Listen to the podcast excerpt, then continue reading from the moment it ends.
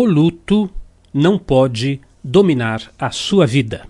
Olá pessoal, eu sou Cris Almeida e você está em Quartas de Inspiração. Muito obrigado pela sua presença, pelo seu like, pelo seu joinha. Vamos adiante com as nossas reflexões. Hoje vou trazer um texto muito bonito de Iana Vanzan para refletirmos sobre isso. O luto não pode dominar a sua vida. Ela diz assim: Quando você perde alguém que amava para a experiência da morte, você sofre e se lamenta. Claro, né? A dor da perda é uma dor que só quem passou sabe como é que é. Sofre por pensar nas coisas que não fez ou não disse para aquela pessoa. Aqui começa a nossa reflexão. Porque essa é uma armadilha que você deve evitar a todo custo ficar se lamentando, ficar se culpando, ficar se punindo. Tem gente que se pune por coisas que você não fez. Ah, deveria ter feito assim, deveria ter feito isso, deveria ter falado isso, deveria ter agido assim, não deveria ter feito isso, aquilo.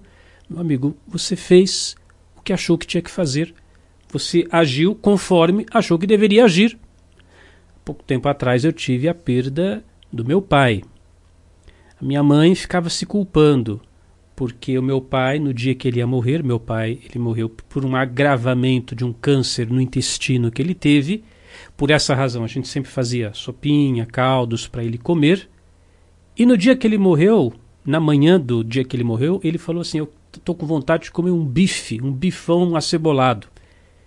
E a minha mãe falou: oh, Eu estou com remorso, me sinto culpada porque não fiz o bife para ele. Eu falei: Mãe, não faça isso não entra nesse, nesse jogo de autotortura. Porque vamos imaginar que você tivesse feito bife e você, ele comeu o bife e naquele dia ele morresse, como de fato morreu. Aí o jogo de autotortura seria outro. Nossa, ele morreu porque eu fiz aquele bife e ele não podia comer aquel, aquele tipo de comida. Porque a pessoa que quer se culpar, que quer se condenar, que quer se vai eh, fazer esse, esse exercício é, que não faz sentido nenhum de autopunição, de autocondenação, ela vai encontrar um motivo. Esses dias atrás, eu tenho uma tia muito querida, ela perdeu o esposo dela, o meu tio, por um agravamento muito parecido com o do meu pai também. Ele teria que fazer uma cirurgia e no dia da cirurgia ela falou: se troca, vai que nós vamos levar você para o hospital. E no velório ela me disse o seguinte: Olha, Cris, eu estou me sentindo muito culpada porque se eu não falasse para ele ir pro hospital fazer a cirurgia, talvez ele não tivesse morrido. Eu falei, tia, não faça isso com a senhora. Isso, não, não faça esse jogo. Porque vamos imaginar que a senhora não falasse para ele ir para o hospital, não incentivasse ele ir para a cirurgia. E ele morresse. No caso agora, porque não fez a cirurgia. Aí a culpa também seria igual ou pior. Cada pessoa tem o seu tempo. Cada Cada indivíduo, eu, você, a existência, a vida, Deus, o universo, tem um plano para cada um de nós.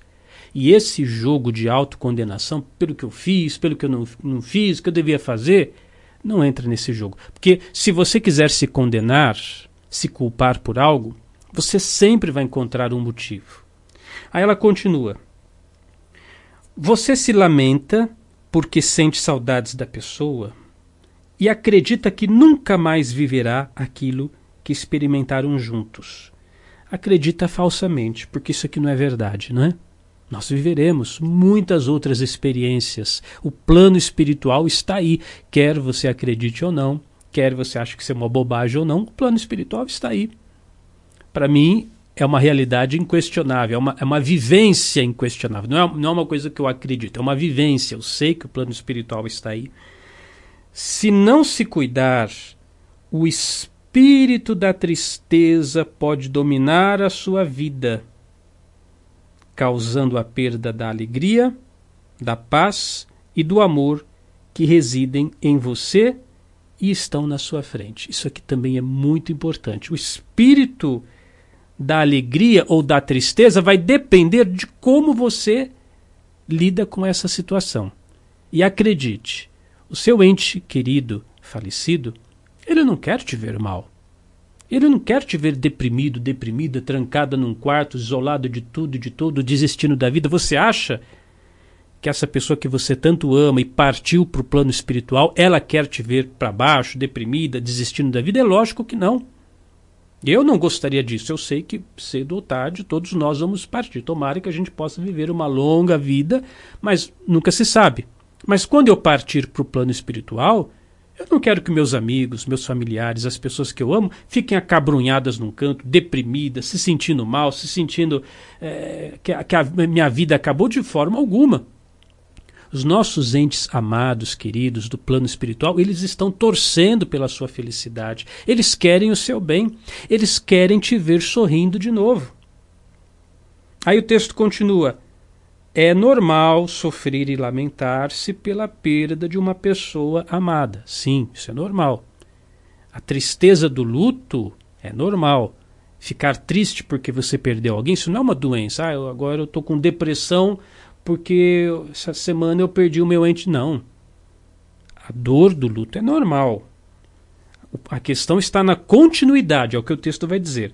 Na verdade, lamentamos a perda de qualquer situação, experiência importante para nós. Mas continuar nos lamentando por muito tempo e com muita intensidade diminui nossa capacidade e o nosso desejo de continuarmos a viver. É o que eu falei agora há pouco. Seu ente amado e querido, falecido, ele não quer isso. Tem um ditado, esse ditado de internet, né, que diz assim: "Viva de tal forma que quando você nasça todos riam e quando você partir todos chorem". Eu não quero que as pessoas fiquem chorando, se lamentando. Não, pessoal, não é por esse caminho. Eu quero ver as pessoas bem. E se eu tiver no plano espiritual, vou fazer de tudo para as pessoas continuarem muito bem, seguindo suas vidas, positivando suas vidas. Quando nos apegamos à dor da perda de uma pessoa ou situação, deixamos de tomar contato com tudo o que foi vivido de bom e de positivo. Eu vou até fazer uma comparação, uma comparação meia boba, meio estúpida talvez. Se você estiver vivendo um período de, de luto atual, talvez você vai até achar que é rude da minha parte. Mas é só uma, uma comparação didática. Exemplo: você vai para um lugar muito bacana, um lugar que você gostou muito. Eu vou pegar um exemplo pessoal. Eu fui tempo atrás eu fui na Espanha, visitei a cidade de Madrid. Achei lindo aquele lugar, Pô, que cidade fenomenal, extraordinária, uma arquitetura deslumbrante. Aí eu, eu, me recordo de uma cena de uma grande catedral, acho que é a catedral principal da cidade, se eu não me engano, do lado de um palácio ali, o catedral, e na frente tinha um, uma grande praça, e nessa praça, a Praça dos Reis, onde tinha uma estátua em tamanho, tamanho real de cada rei da Espanha. Pô, muito bonito aquilo, muito legal, aquele, aquela energia, aquele clima, foi antes da pandemia, né? Aquelas pessoas, aquele lugar. Tenho lembranças muito agradáveis, muito agradáveis daquele lugar. E que saudade daquele lugar que bacana foi ter conhecido aquele lugar. Agora, se eu volto aqui para o momento presente, estou aqui no interior de São Paulo, cidade de Marília, e se eu fico assim, nossa, eu queria tanto estar tá lá, nossa, eu queria tanto estar tá vivendo aquilo, nossa, que pena que eu não estou lá, nossa, mas eu estou muito triste porque eu queria de novo estar tá lá, eu, eu vou perder o total interesse de viver aqui, no agora, no momento presente. Foi muito bom quando eu estava lá, mas é muito bom eu estar aqui agora. Eu não posso viver agora me lamentando porque não estou mais lá no passado. É isso que eu quero que você entenda. Eu poderia fazer isso com meus familiares, com meu pai, por exemplo, falecido há pouco. Nossa, mas meu pai não está mais aqui. Nossa, agora eu não vou ver mais o sorriso do meu pai. Eu não, não vou mais dizer bom dia para o meu pai. Queria tanto a presença do meu pai aqui. Ok, a presença dele foi muito boa, foi muito agradável ter a presença dele na minha vida. Foi muito bom enquanto ele estava presente na minha vida. E eu não posso estragar esses bons momentos me lamentando agora por aquilo que eu não estou mais vivendo. O texto ele continua nessa direção. Olha só. Quando nos apegamos à dor da perda de uma pessoa, deixamos de tomar contato com tudo o que foi vivido de bom e de positivo. É isso que você está fazendo. Se você ficar arrastando essa dor, se arrastando num, num, sentimento depressivo, de perda, de minha vida não tem mais sentido, não quero mais saber de nada, nada mais me interessa, você deixa, vou ler de novo. Quando nos apegamos à dor da perda, deixamos de tomar contato com tudo que foi vivido de bom e de positivo. Então foi muito bom ter visitado aquele lugar. Foi muito bom ter tido contato com meu pai enquanto ele estava aqui no plano terreno. Foi muito bom. Mas agora eu não posso deixar que a ausência apague esses bons momentos que eu vivi. Aí o texto finaliza assim: Tudo termina exatamente quando precisa terminar. Não duvide da sabedoria divina.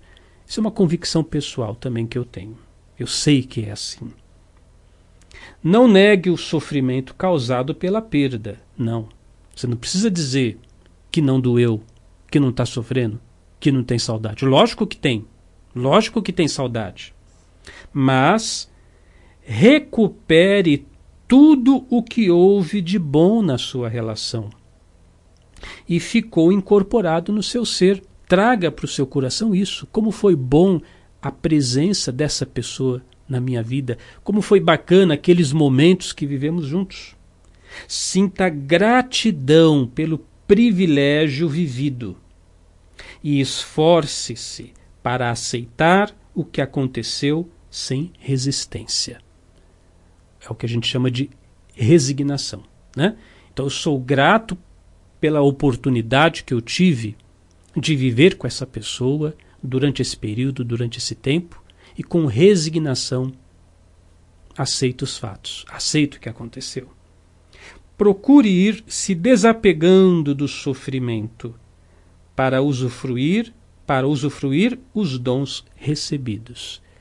Prestou atenção na frase? Se desapegando da pessoa? Não. Se desapegando do sofrimento se desapegando do sofrimento para usufruir dos dons recebidos. Quais foram os dons recebidos? Os bons momentos que você viveu com essa pessoa, as situações de amor, de alegria, de felicidade, talvez até de dor também, os momentos difíceis, por que não? Mas os dons que você recebeu, eles não podem ser apagados por uma mente agora que se abandonou, que, que se colocou no chão, que agora vive num luto permanente, que não quer mais viver, que não quer mais abrir a janela do quarto, que não quer mais sair, que não quer mais nada. A pessoa que você tanto ama, que está agora no plano espiritual, de forma alguma ela quer te ver assim. Pelo contrário, ela quer te ver bem, em paz, com muito amor e felicidade no seu coração. Eu sou Cris Almeida, sucesso e felicidade para você.